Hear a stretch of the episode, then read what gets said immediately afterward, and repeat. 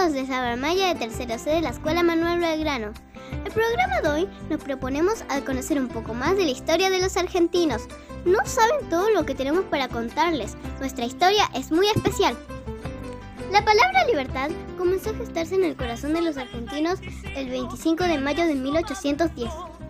Y hoy nos comprometemos a seguir defendiendo estos principios para poder seguir viviendo en libertad. Esta ocasión hablaremos sobre estos sucesos tan importantes que nos interesan como argentinos. Y también nos acompañará el periodista Diego Sabao, una interesante entrevista realizada por su hijo Augusto Echevarrieta. Ahora sí, comenzamos ya.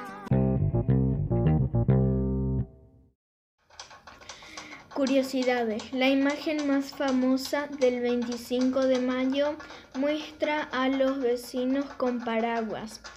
Era muy popular su uso, por ejemplo, en el inventario de una tienda porteña había allí 27 paraguas de hule. Se vendían a cuatro reales cada uno. Otra curiosidad. El principal protagonista de la Revolución de Mayo y quien creó la primera junta fue Manuel Belgrano, quien era abogado y tenía 39 años en aquel momento.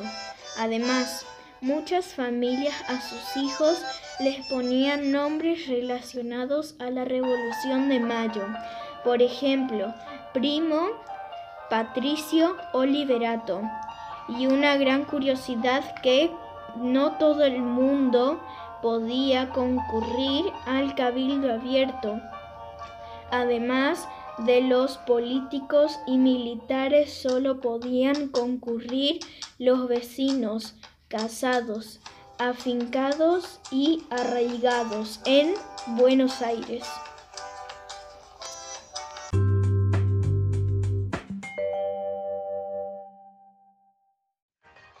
Hola, soy Tiziano de tercer grado y hoy les voy a contar el juego de la rayuela.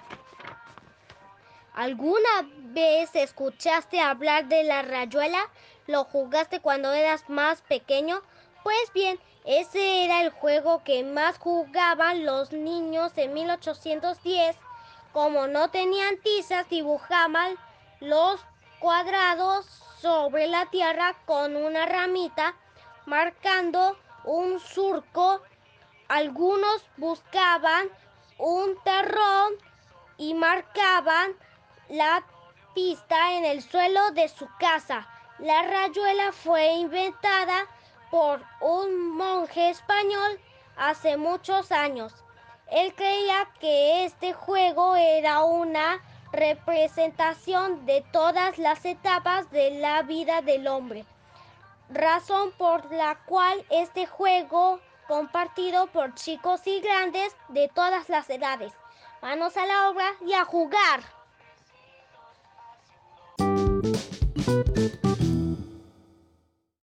Y ahora, querida audiencia, en este espacio publicitario nos deleitaremos escuchando los pregones.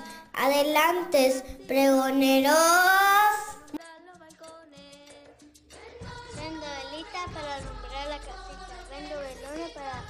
Para alumbrar los salones. Empanadas bien sabrosas para todas las mozas.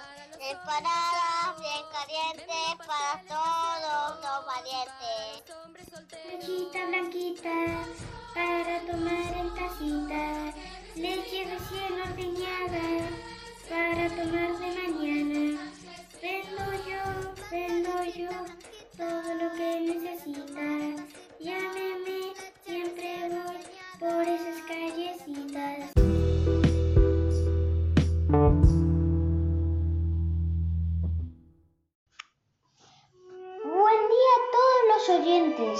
Llegó la hora del cuento. Palmiro era un negrito de la época colonial. Todos los días iba a la plaza a vender escobas, escobas, escobitas para limpiar su casita. Como era muy chiquito no siempre vendía todo. Sentado y triste se le ocurrió inventar algo. Escobas, escobas mágicas. Las hizo un hada madrina.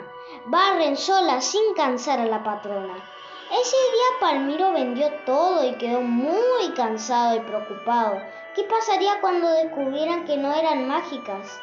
De pronto quedó dormido y tuvo una pesadilla horrible y aprendió que no se debe mentir.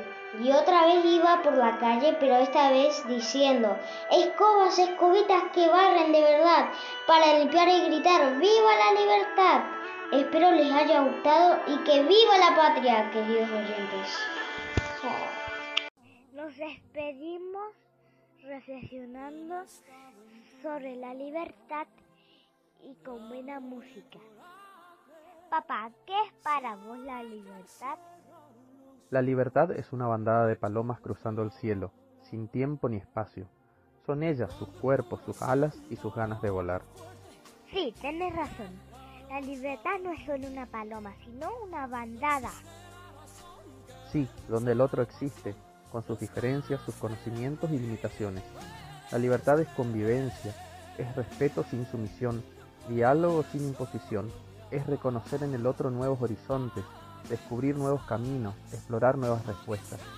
La libertad es organización, son acuerdos, comunicación, es elegir para mí y para vos lo mejor, es conocerse y conocer para crecer junto al otro y poder así organizar una gran comunidad con una única ley, aquella que conduce a la verdadera libertad.